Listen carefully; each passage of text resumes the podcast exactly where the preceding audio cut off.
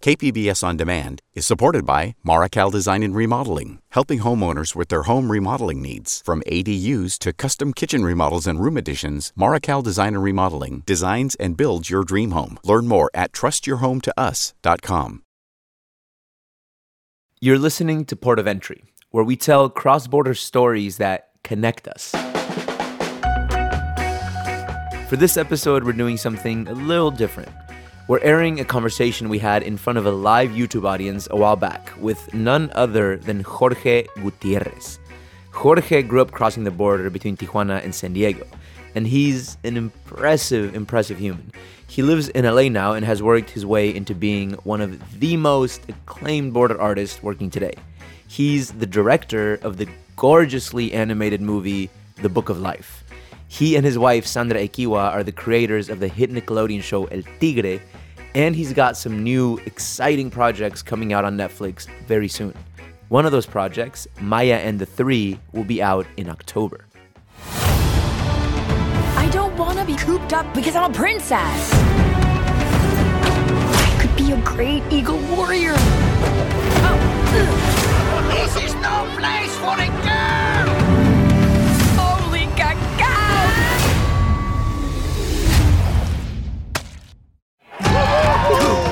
We'll get to our live and very lively conversation with Jorge Gutierrez after a quick break. No se vayan.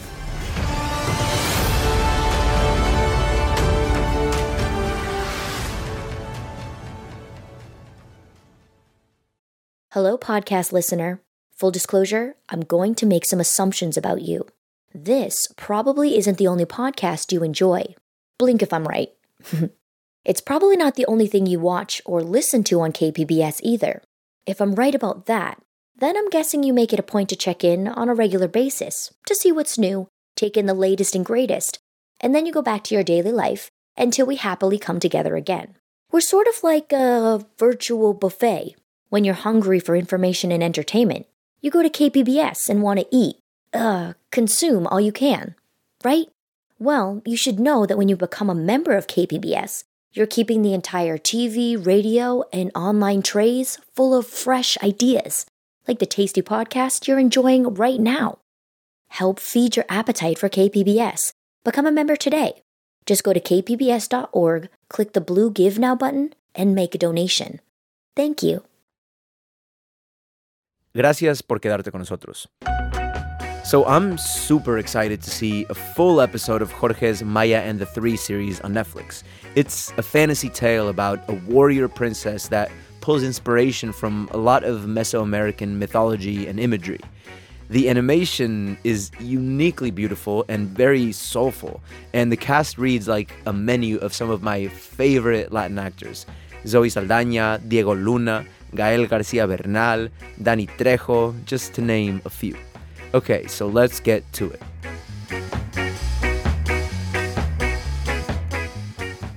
Can you tell us a little bit more about how this came about and the quick summary of the this epic quest you're taking this princess on? Absolutely. Uh, so, you know, I, I'm originally from Mexico City and I moved to Tijuana when I was a little kid. And one of the things that happens to, to, I think, to a lot of Mexicans is that the further you get away from the center, the more you romanticize it. Seeing a lot of the imagery of the handsome Aztec man holding the beautiful lady uh, with, with, the Popo volcano behind them, all those images that I saw in Cobijas and in the side vans and, you know, and tattoos and everywhere. I've always kept going like, wow, the women are, are, are just the object of desire and they're the, the prize or the, they're never the warrior. Why are the warrior women? A lot of this stuff is mythology. Why are there no more women? And so I looked into a lot of the, the myths, especially the Aztec warrior is such a huge part of, of Mexico. It's in the money, it's in the soccer teams, it's everywhere. So I said, I think, I think we should hack mythology. Hmm. And I'm going to create this warrior princess and it's going to be a metaphor for today and it's going to be a metaphor for the history of of the women of mexico who don't get credit for being warriors uh, mm. just being married to a mexican man you're already a warrior You're already already deserve a medal so all the all the women in my life my my grandma my mom my wife my sister i mean the, the lives they've lived these are warrior women so i wanted to honor them with the show Oh, that's beautiful, man. I think that's incredible because, like we were talking about a little bit before, uh, storytelling is so much more than entertainment. You know, I think if we want a lot of these societal issues to to shift to a more harmonious place, the storytellers have a huge responsibility. The stories we tell shape our future. So I'm super stoked to see that. Uh, I hear is going to have a, a, soundtrack that includes a lot of metal music. Oh hell yeah! Uh, so wow, is uh, Gustavo Santaolalla and he's working with uh, another composer named Tim Davies from Australia. And you know, Gustavo Santaolalla was very much a part of the '90s sort of rock en español era of music. That I I was in high school when all those things happened. I, I joke with them that I lost my virginity to his soundtrack. Uh, when I when I would tell him that, he he he would like just shake his head. But all that influence, Caifanes, Maldita Vecindad, you know, Café Tacuba, obviously. And so there's metal because to me, you know, there's a lot of metal bands and especially in South America, that were huge. So all that made it into the show, and all those ideas that culture is fluid and culture evolves. To a kid today, the music from the '90s is ancient. So that's ancient music now. So that that was a big part of that. Mm. Yeah, it sounds like. I mean, in a, in a lot of your work, I can see this, but it sounds like in Maya and the Three, there's going to be a lot of kind of mishmash of Mexican American pop culture, indigenous folklore, all kind of meshed into this story yeah, I mean that that was another big thing that I, you know, in Book of Life, some people were a little shocked to see our main character sing a Radiohead song in the middle of a bullfight in 1910 Mexico. And I said, if I if I used an authentic song of that time, no one would know it. But by taking things that I lived through and remixing them and re basically appropriating the soul of what those uh, songs meant into the context of the movie, then you you you get to introduce into a whole new generation, and you get to introduce the duality of honestly the border, right? Because mm. I heard "Creep" sang by mariachis, and I said, "Look how great that song is!" That it it went somewhere else. And I remember at the time, I didn't know any better, so I put it in the script. And Guillermo del Toro, who, who's the producer, said, "You're you're not going to get the song." they denied the song to you know, Alfonso Cuaron. They denied me the song. There's no way in hell you're gonna get the song. So I, I wrote I wrote the band and we sent them a video of the moment in the movie and I explained how that song was basically my my war cry as a teenager when I didn't think I belonged and how much it meant to me and how as a kid in Tijuana that was literally my my little flag that I raised and and Thom Yorke said yeah you can use it based on the on, wow so I am eternally thankful to Radiohead. And after that, every band we asked who was on the fence about letting us use their songs, uh, we would say, "Oh, so so you think you're better than Radiohead? Is that what?" Thom Yorke said yes.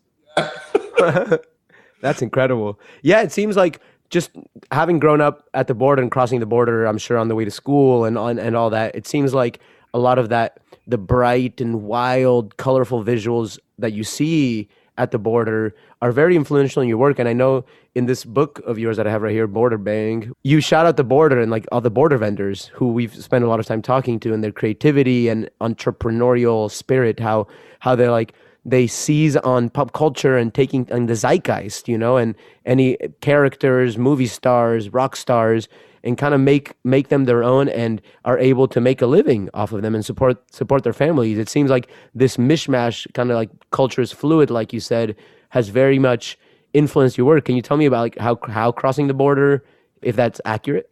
Absolutely. Uh, you know, as a kid, as a nine year old crossing that border, you know, two hours every day to go to school, you're a sponge. And I would absorb everything that the vendors had. So seeing Tupac next to SpongeBob, next to hmm. you know Bob Marley, next to Scarface, next to Chavo del Ocho.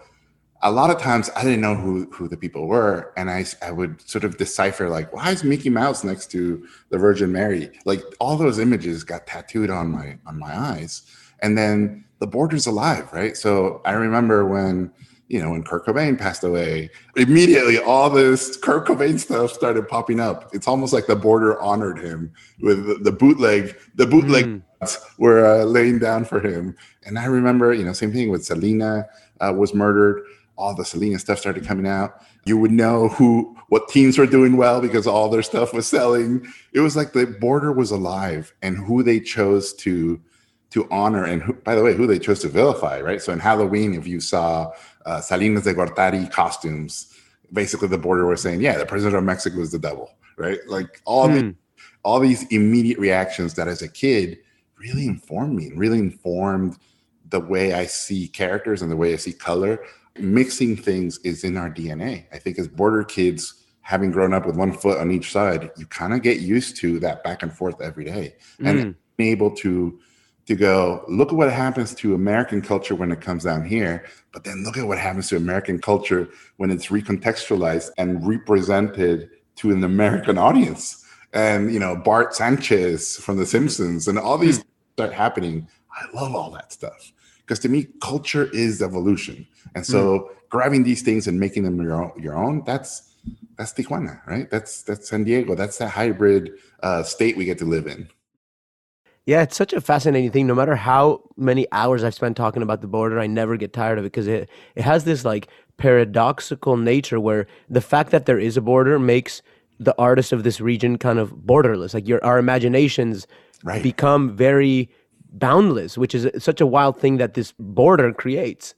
Yeah, it's like the the vision allows us to grab from both, hmm. which is very rare. And you know, I always say Tijuana is the last corner of Latin America. The whole continent, all the it ends there.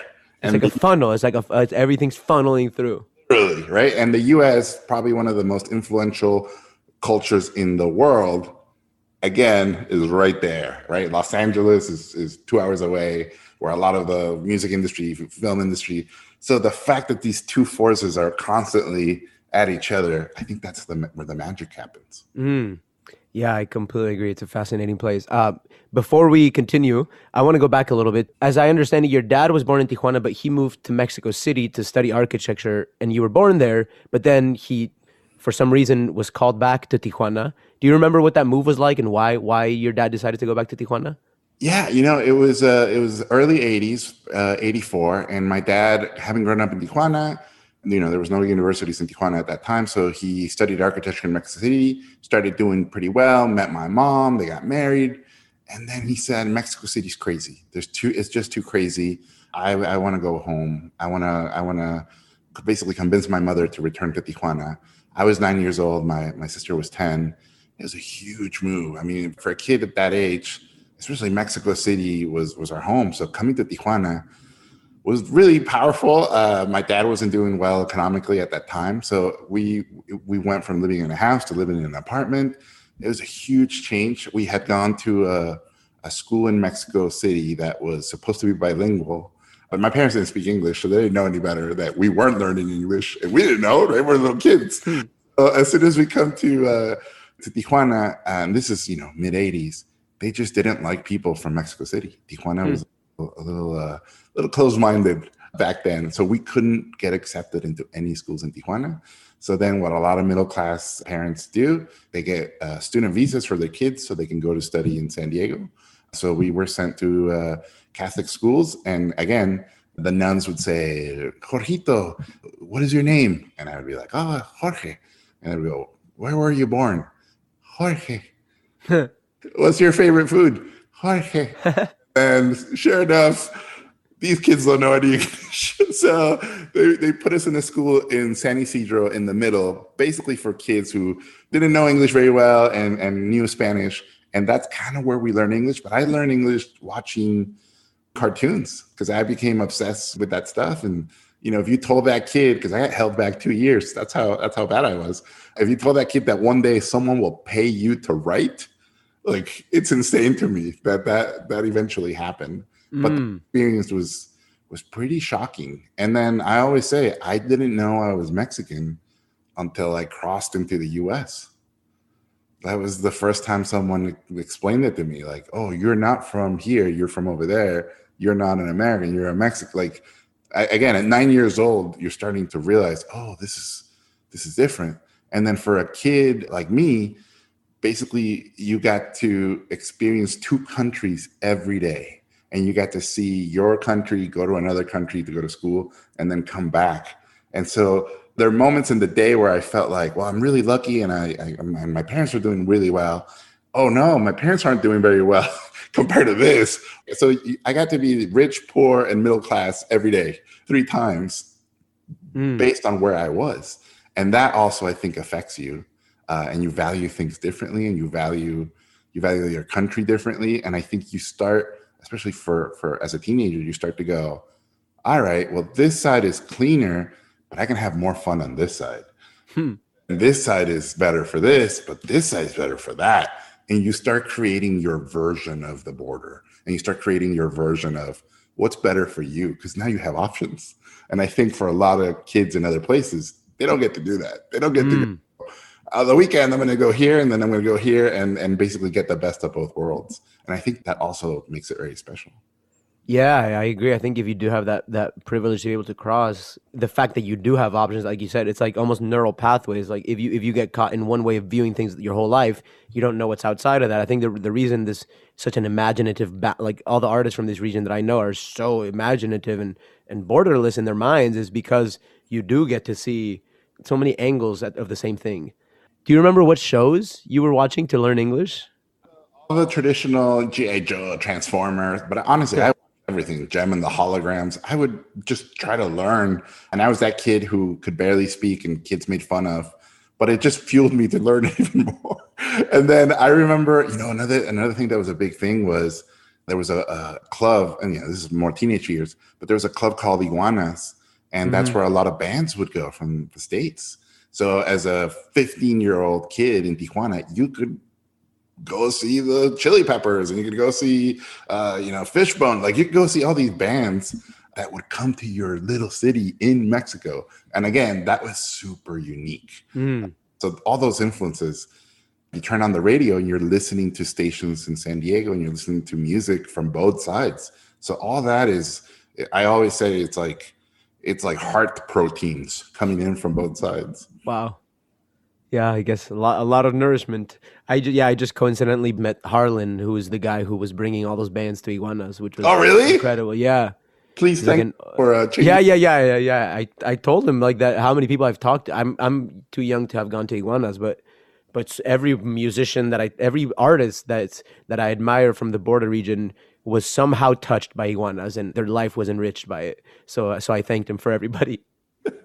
Yeah, he. I mean, honestly, that there's a whole generation, uh, especially in the '90s, where we got to we got to live and experience both worlds exploding in a positive way. It was it was a unique era, the '90s. Hmm.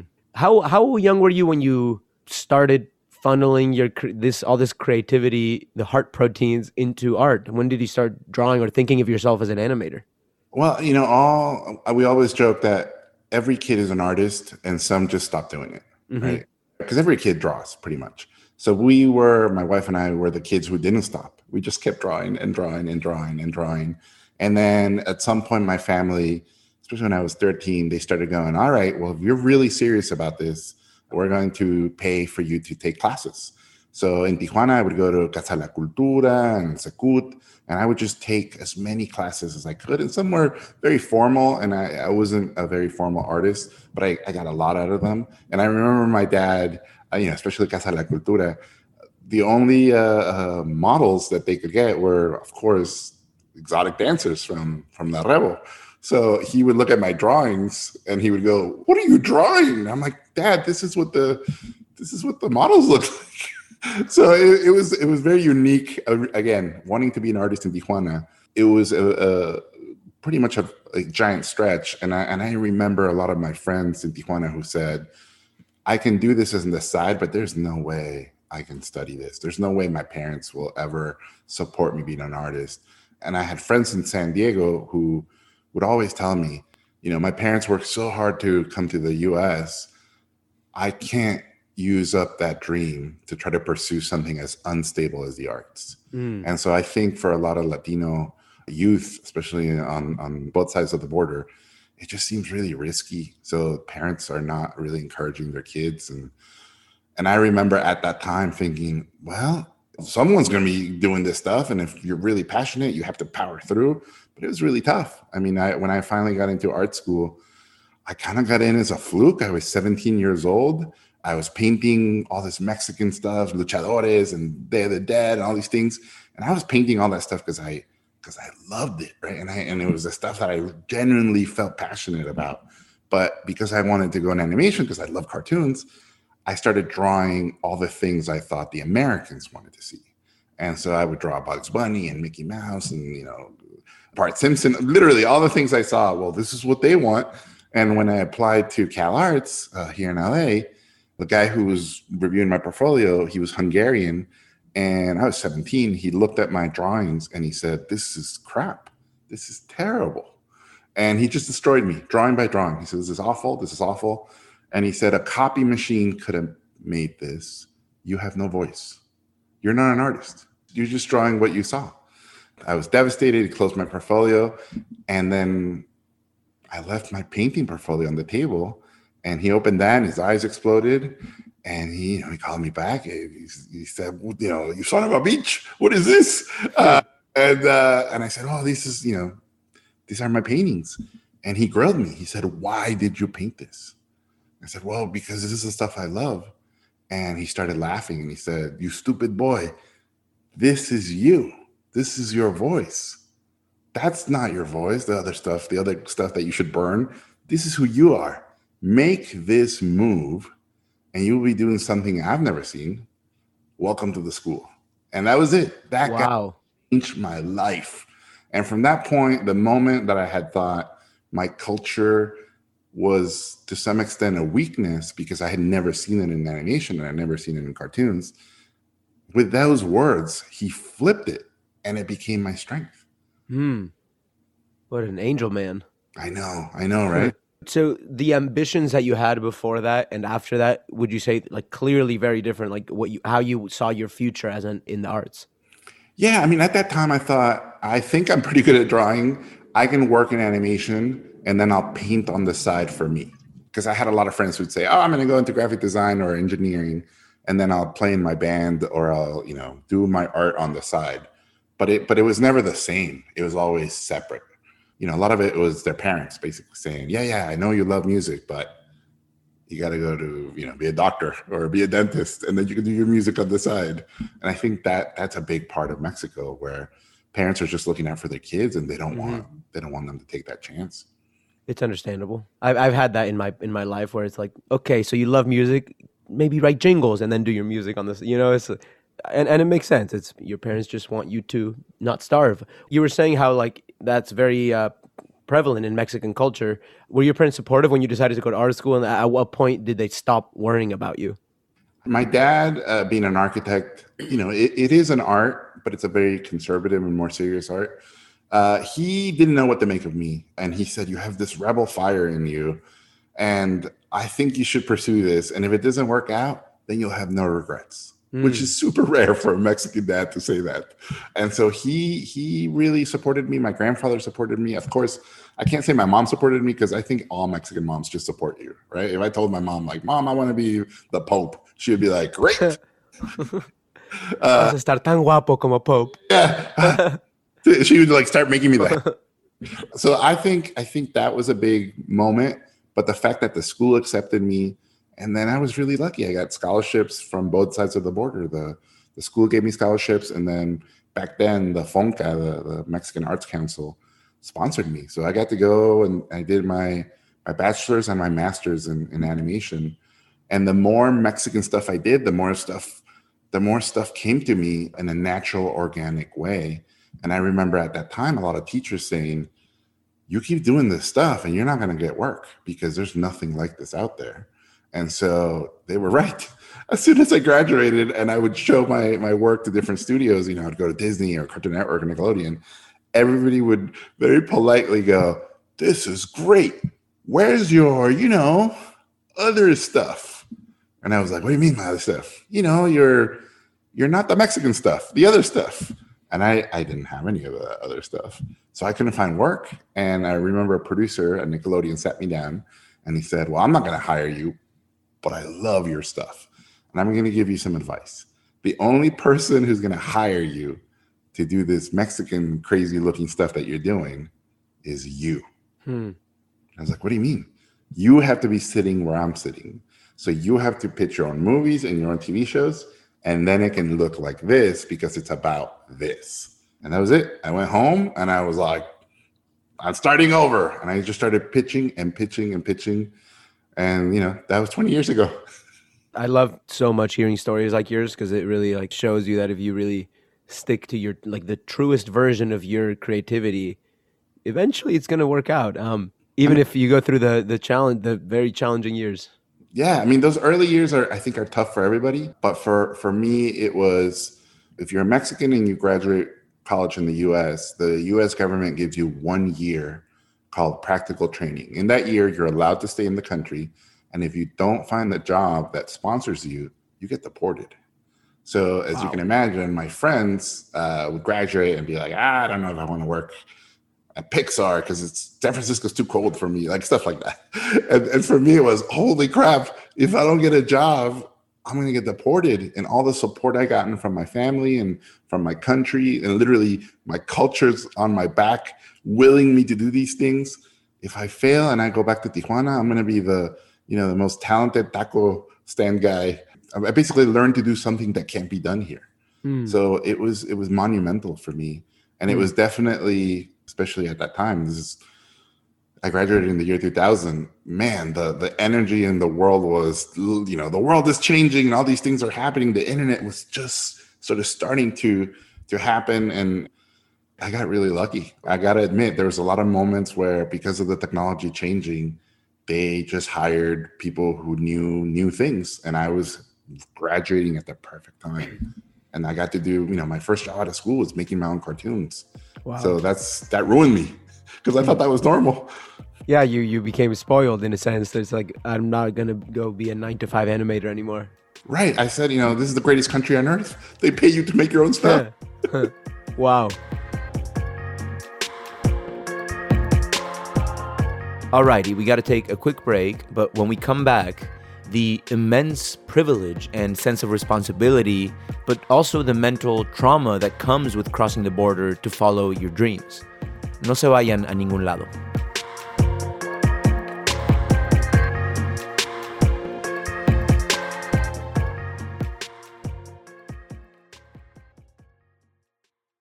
Hello, podcast listener. Full disclosure, I'm going to make some assumptions about you. This probably isn't the only podcast you enjoy. Blink if I'm right. it's probably not the only thing you watch or listen to on KPBS either. If I'm right about that, then I'm guessing you make it a point to check in on a regular basis to see what's new, take in the latest and greatest, and then you go back to your daily life until we happily come together again. We're sort of like a virtual buffet. When you're hungry for information and entertainment, you go to KPBS and want to eat uh, consume all you can, right? Well, you should know that when you become a member of KPBS, you're keeping the entire TV, radio, and online trays full of fresh ideas, like the tasty podcast you're enjoying right now. Help feed your appetite for KPBS. Become a member today. Just go to kpbs.org, click the blue Give Now button, and make a donation. Thank you. Ya estamos de vuelta. Let's dive right back into the live conversation I had with animator and movie director Jorge Gutierrez. I want to touch on what you said because, like, this idea of kind of having the culture on your back and all the support from your parents, all the sacrifices that your grandparents have made to you to get there. You told my producer Kinsey something that that when you were holding your student visa and being able to cross into the US, you felt like you were kind of holding your life in your hands. Can you talk to me a little bit about that kind of responsibility and to your family, to your culture and privilege that you felt and how you processed it as an artist? Yeah. Ima- imagine being nine years old and being handed a little visa card and with your passport and told, if you lose this, that's it. Hmm. You can't cross, you can't go to school, you can't go to the States You've literally you've let us down. You let your grandparents down. You let your country down. Take care of this document. At nine years old, that immediately made me grow a mustache and like yeah. like it aged me instantly. I think like I had white hair come out. But literally crossing the border was such a event every day and and and talking to the border border agents it was a, a, very strong experience at nine years old, especially having grown up in Mexico City. I wasn't used to any of this. And so when they would talk to me and I didn't understand them and they could see my terrified face, I think it just it just made them. A lot of times they would laugh, but a lot of times they would wonder if there was something wrong with me. One of the most eventful moments as a nine year old was we were sent. Ladies would take turns dropping off kids at school, so it was like a carpool. And I remember we got sent to secondary inspection. We're all holding our little visas, right? Nine year nine years old to like twelve or thirteen kids they line us up. They were very, very nice. I will say they were extra nice because we were kids. And they went by one, one by one, and questioned us. And I remember, I will never forget this. The Border Patrol agent asking me, Hey, did you eat or swallow any balloons?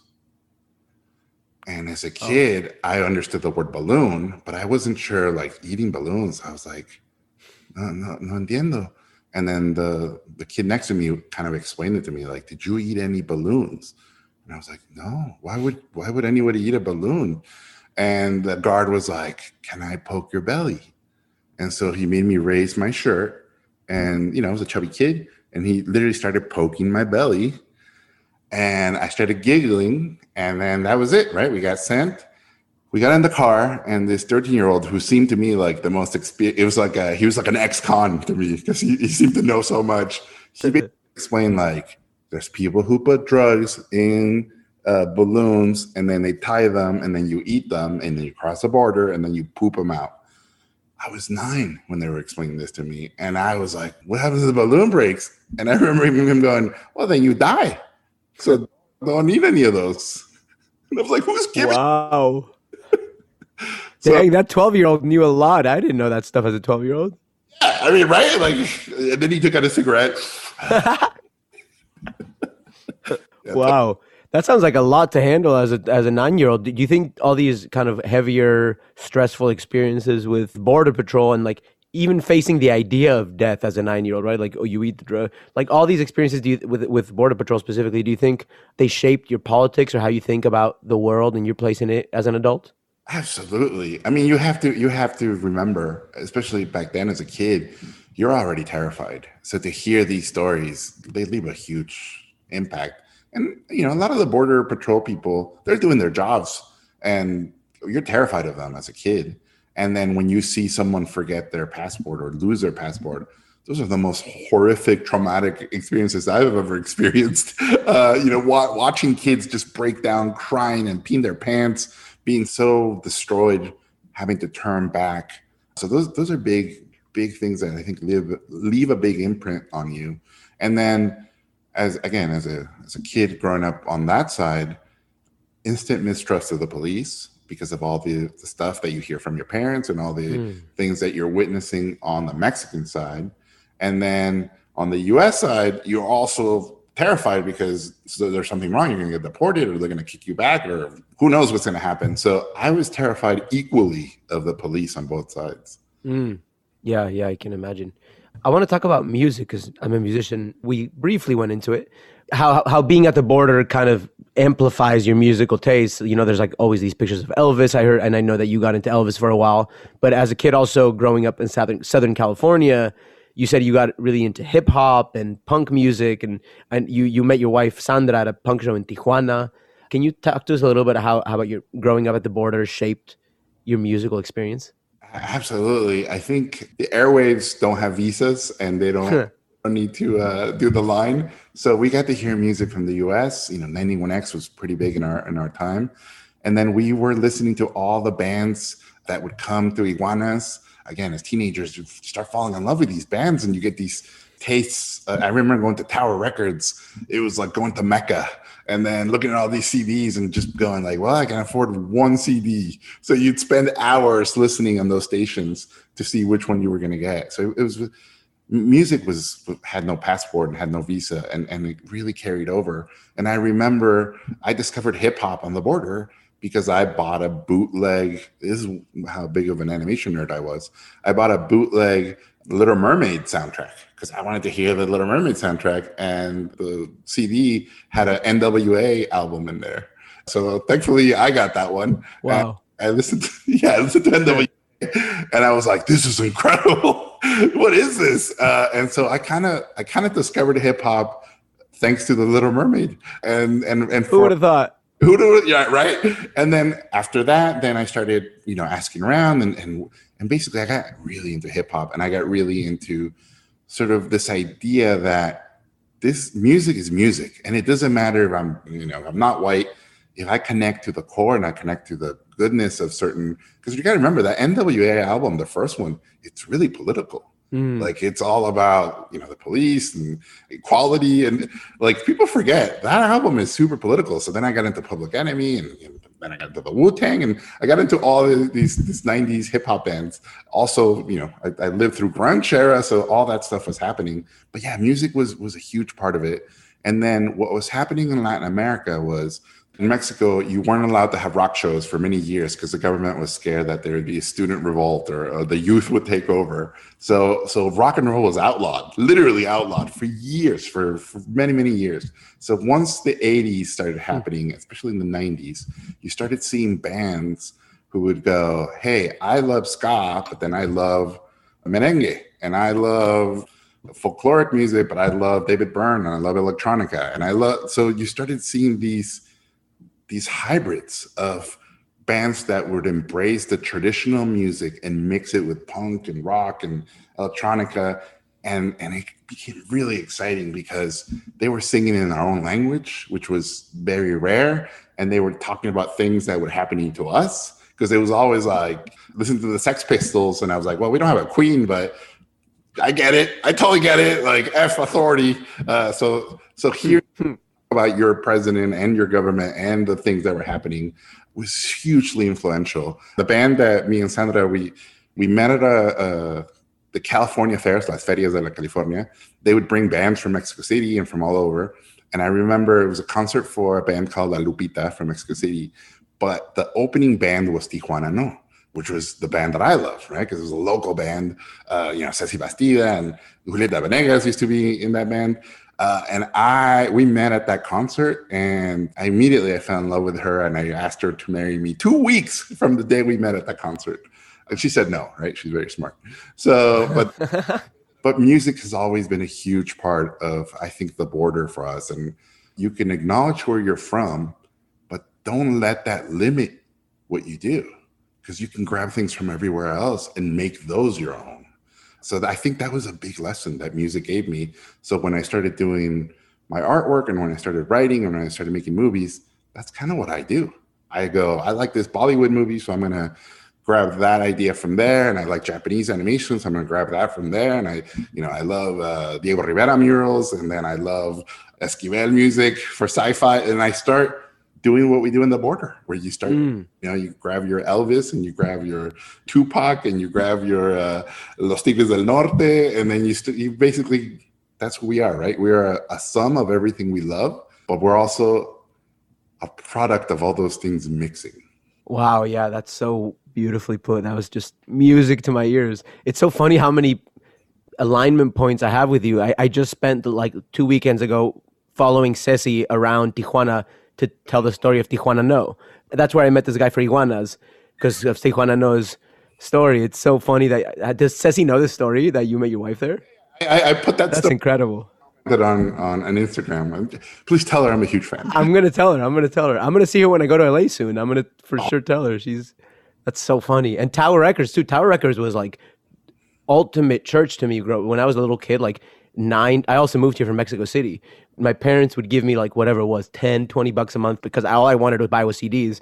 And I'm not proud of this as an adult, but at the time when I was younger, with what ten bucks I could I could afford like one CD a month, and I wanted more because there was no Napster or Spotify. So I would switch the stickers because they had the used section. So I would switch the stickers so that I could get like two or three CDs. Hey, you, you- the, for the good of the arts. For the for the, yes yes that's what I tell myself now. it was like really old school pirating.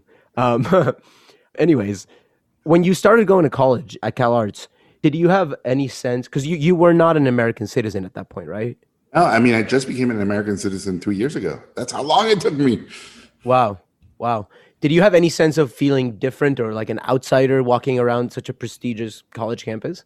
You know what? It, what it, the the good thing about a school like that is that it's very international. There were kids from all over the world, and then I gravitated towards the the kids from Latin America. And it was hmm. the first time I, I had friends from Colombia and Brazil and Argentina. And that's when you started going, oh, we're, we're very similar, but we're completely different. And when they when they would use, you know, Lat, Latino back then to encapsulate a whole continent and the Caribbean islands and put you all together in a group, and then you go, well, we all speak Spanish, but our cultures are completely hmm. different. That's like saying Earthling, right? Like just because you're from Earth doesn't mean you have that much. Hmm. so that was that was the first time I, I found myself going, oh, we are seen as a collective, even though we're completely individual in the way we were raised. And then, for example, for me, I started I started really falling in love with Mexican American culture and falling in love with with this idea that you could be both and that you could feel comfortable with both. And especially in Los Angeles, you know, I, we got to live in Texas for five years. Mexican Americans in Texas, completely different. Uh, it's it, it, depending on I think what state you're in and what literally what city you're in. The culture just evolves and changes. And getting to go to Tijuana every two weeks, right? Because I would go visit Sandra every two weeks. I got to experience college in LA and in Mexico, and it was incredible. It was incredible to to especially when you're at that age when you are feeding your soul with inspiration to have both of those things. It's a huge luxury, and I, you know, I feel super privileged that I got to do that. And my friends mm. thought crazy. They're like, "Why are you going to Tijuana every two weeks? This is nuts." And then they would go with me once, and they would go, "Oh, that's why you you gotta come back." Yeah, it's funny. Tijuana has that that electricity for every anyone who I'd say that word to. They're like immediately excited, and as soon as they go, they're like, it's one of my favorite things in life to bring people to Tijuana and see the image they had of it and then the reality like shift before their eyes. Yeah. It's, it's a magical thing. And and I think Tijuana is Tijuana is what you make of it. Mm. If you want it to be a, a, place that inspires you, you can. But if you want it to be something that is not good to you, then you go to those places that are not good to you. It, it, it's it's a living city. I think that's never. I've never heard something more accurate. It is. It's like a blank canvas for your how you like the consciousness you you project onto it. You can find whatever you want, whether it's from the darkest to Yep. the lightest. Yep, absolutely. Um, it's it's a it is. It's a mirror. That's crazy. I never thought about it that way, but yeah, it's true. When you were at CalArts, you made a 3D short that started getting awards and attention. Can you tell me about what the film that was and what you think people were responding to in that film? So the the little short is called Carmelo, and it was made uh, in a computer. It's all computer animated, and it was folk art Mexican wooden dolls. Uh, again, inspired by the the folk art I would see in the border, uh, and it was really sad. It was about a kid bullfighter who dies, and the whole short is why would a kid die in a bull ring? And so we basically told you the story of of this kid who wanted to be a bullfighter, and it won the student Emmy it literally changed my life. I got a uh, manager after that. But the the the thing that I I look back on is that's the short that started Book of Life. When you look at Book of Life, it's about wooden folk art dolls, and it deals with bullfighting. So that that's where the imp- inspiration came from. And I remember a teacher in school telling me, "You have to die in order to be born again and be an artist. You have to basically kill."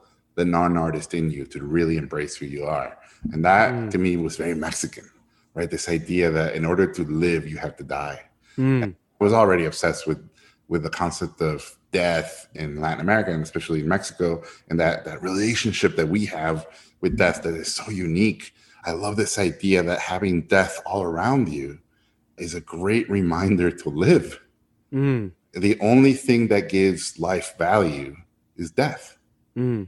So what better way than to have a constant reminder? I you know I love the saying that every Mexican has death in in their ear whispering, "Live." I love that. I love that too. Wow. Yeah, yeah. It seems like it's a very recurring theme in your work, because uh, it's very at the end like Christian Catholic, like the, the, you must be born again. But there is like there's such a in Mexican culture, it, it's I think it's a lot more inviting because it's almost like you can be born as something more joyful rather than like being this morose, morbid end thing. It's like there's joy on the other side of this. And the idea that as long as we talk about those who are not here, they're with us, right? So mm. like, about my grandfather all the time, and I talk about about them in a joyful way. And what I found, especially early on as a kid, talking to my American friends, they never talked about anybody who passed away. It was such a taboo thing, and they they always sort of got sad thinking about it. And to me, it was always the opposite. It was, well, we should remember all the good stuff. Like, what was what was their favorite food? What was their favorite song? And you know, I would hear uh, something that reminded me of, you know, I had a friend who passed away when I was a kid, and I love he loved Transformers. So then I love Transformers, and every time I play with Transformers, I would think of him. So it was a positive thing. But I think Mm. that is instilled in you as a kid. Your your relationship with death and your the idea that as long as you remember them and as long as you talk about them, your loved ones are with you. Mm, And then if you never talk about them, then then they really are dead. right. Yeah, that's uh, that. That is such a such a beautiful relationship to such an inevitable, but just natural part of life. Like you might as well make it. You might as well make it joyful if it's gonna be there. Spoiler alert, we're all gonna die. Yeah, yeah. It's like you might as well bring some color into it. So, so let's talk about the Book of Life a little bit because you said the, apparently the, the inspiration for it started many years before the movie actually came to life. And I want to ask you about that. But is it is it really true that when to get to get it made, you showed up at Guillermo del Toro's doorstep with a handful of sketches and a trunk full of tequila to, to pitch him? Man, this the, every time I tell the story, I get to relive it, and like again, like hair, white hair comes out, and like, but he he, you know, he's my hero, Guillermo del Toro. I think I love Iñárritu and I love Cuarón, uh, but Guillermo, especially because of the fantasy, he's he's always been my hero. Mm. Uh, and I I had made El Tigre, and El Tigre had done pretty well. It won, you know, it won seven Emmys. So at that point, uh, when we started developing the Book of Life, they said, "Who would be your dream producer?" I was like, "Wow, Guillermo del Toro would be my dream producer." Are you kidding me?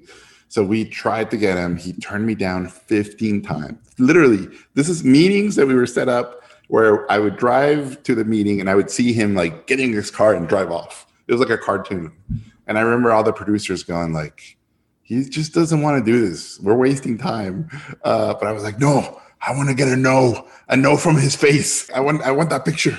So finally, uh, you know, now we're friends, and he, he he admits to me that he was fed up, and he's like, bring him to my house so I can say no to him to his face. we go to his house. Uh, I show up with, you know, we had my maquettes, we had all this art. Obviously, we had the tequila, and he had given me 30 minutes to pitch him the movie. He gave me a tour of his house, which is in the in the Cronos uh, extended edition uh, bonus features. You can see the crazy, beautiful house he has. It's like a museum, and he gives me a tour of the house, and I'm like peeing my pants. I'm so nervous. Finally, it's time for us to to go outside and pitch him the movie. And man, it was those moments where I, you know, I said, "This is this is it, ancestors."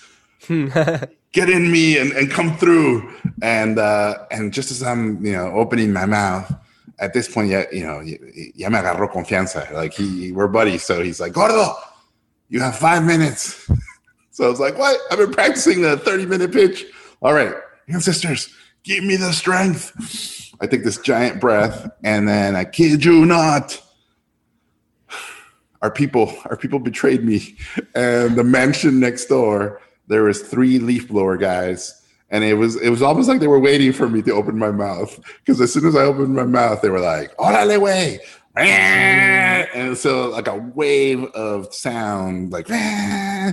So I remember looking at Guillermo and like yelling at him, "Guillermo, wait until they're done!"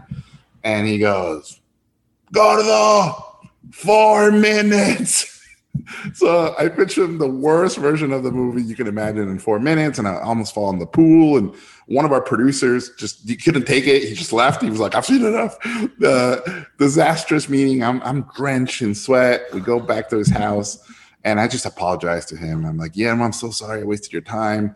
Uh, you know, looking for him to give me some some hope, and he just destroyed me. He goes. I said, oh, you know, I'm sorry about the, the crappy pitch. And he goes, ah, that's the worst pitch I've ever seen in my life. so I'm even more devastated. And then he goes, sit down. And he goes, I have two daughters. We would watch El Tigre on Saturday mornings. I know you. I know your sense of humor. I know your art. But most importantly, I know how much you love Mexico. And I love how you see it. So, of course, I'm going to produce your movie. So then, you know, I stood up and I, I was drenched, and I, and I, and he was drenched because it was so hot. And I'd like to believe that our liquids combined at that moment, and I got some DNA from him. and then he said, if you didn't write the script, you're not a real director. And thankfully, I had written the script. So I ran to my car. The tequila bottle I had bought broke. And so the script was drenched in tequila. So I run back and I'm like blowing on it.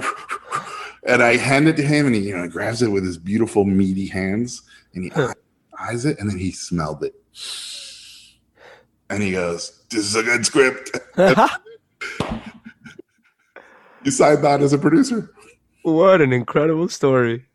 Yeah, and you know, like, Wow. Guillermo changed my life. That's comedy, dude. That story, like everything happened like a Charlie Chaplin movie. It's like, wow. So why did he say no so many times? If he at the end of it, he was like, "I know you," like I know it. Just like kind of to maybe it was like just to test your persistence or something. I mean, I've asked him, and he said, "Well, you know, I wasn't sure it was you, and I get pitched a lot of crappy Day of the Dead movies, and so I, I just, I wasn't in the mood. Like, I hmm. mean, obviously he's Guillermo, so he gets pitched Yeah, yeah. projects from all over the world at all times. But now, you know, when, when your hero becomes your friend, it's always awkward, right? Like, he'll call me and like I'll throw my kid away. I'm like, yes, Guillermo, you want? Wow, that's incredible. For for people who don't know, can you give like a quick pitch of what the Book of Life is and what it's about? Uh, Book of Life is a is a 90 minute animated feature, very much a love letter to my version of, of what Day of the Dead is and what it means. And it's about a kid who is from a family of bullfighters, and he is naturally gifted to be a bullfighter. But what he really wants to do is be a musician and play the guitar. And so he literally has to die to make that come true and win the love of his life and basically absolve his whole family of bullfighters uh, by apologizing to every bull they've ever killed with a song. So it all comes together. And then he gets to come back to Earth, right? It's Orpheus, and fight the bandits that are attacking his town. And then he he saves his his whole uh, his whole town. And it was a huge metaphor for every artist kid that I've ever met who their town didn't believe in them or their family didn't believe in them, and what they had to do and what they had to go through in order to to become that artist. Mm. Yeah, and it's so beautifully told. The animation is is wow. I was really just like a little kid, and in, the, when I, I remember seeing animated kids as a movie, like I hadn't I hadn't felt that in a while. Where you're like, this is so uniquely done. Like any, I mean, any animation can be realistic now with with technology, but but the quality of the animation, I was I was blown away. It was amazing. And, and you know, I I love Pinocchio and I loved folk art in Mexico. So I was like, I want to do my Pinocchio. I want to tell a story mm. of Mexican folk art dolls coming to life. What was your favorite cameo? Because there's some really good ones. There's like Ice Cube, and Yeah, I got Ice Cube in. Again, how, as a hip hop fan, that uh, must have been unbelievable given your love for NWA. Yeah, I, and and by the way, when I pitched him the movie, he literally took his sunglasses and he was like, "You know, I'm not Mexican." I'm like, "Yeah, I, I, I know, I know." and then I told him, "No, but you you basically get to play God." And he put his sunglasses back on and he smiled and he was like, "I'll do it." Those iconic moments, but yeah, I mean, that that cameo. I mean, I got to work with Danny Trejo, and I got to, you know, I'm a big fan of, of pretty much Cheech. Cheech has a, a big influence on my comedy, so hmm. getting to put Gabriel Iglesias, uh, you know, Diego. I basically wrote it for Diego Luna. I love uh, Y tu mamá también. That's one of my favorite movies. So getting to work with you know Kate del Castillo. I'm a big soap opera guy too. So it was pretty much everybody I asked said yes, which wow, uh, doesn't happen very often. that's really amazing. Y ahí estuvo la entrevista con Jorge. I have to say, this interview with Jorge was really special to me. After these last years of everything changing and moving all our interviews to Zoom, having to interact through technology and screens, and without the immediacy and intimacy of a real life conversation, I was getting kind of burned out and unexcited by something that normally fills me with life talking to people, connecting with their hearts by hearing their most intimate stories, it's really like medicine to me. And after a while, this online thing just felt too distant and cold. Talking to Jorge, though, through the internet reminded me how hearing great stories told from the heart is transformative through any platform. This conversation reminded me why I love asking people questions and listening intently to absorb different experiences and hopefully learn how to be a better human. and to be inspired and remember that no matter what happens to us, committing yourself to the things you love and nourishing those things is what makes life full. Jorge's passion is contagious, and it reminds me that it's possible to wake up and love what you do. Life is too short to not do that, and this conversation refilled me with fuel to do what I love with gusto. You can keep the conversation going by following Jorge on Instagram or Twitter. He's at Mexopolis.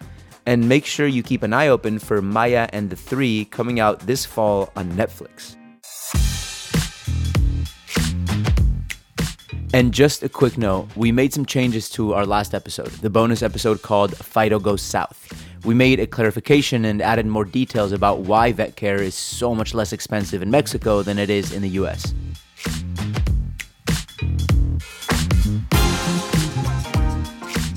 Port of Entry is hosted by me, Alan Lilienthal. This episode was produced by Kinsee Morlan, with additional production and editing by Emily Jankowski. Lisa Morissette is operations manager, and John Decker is the interim associate general manager of content.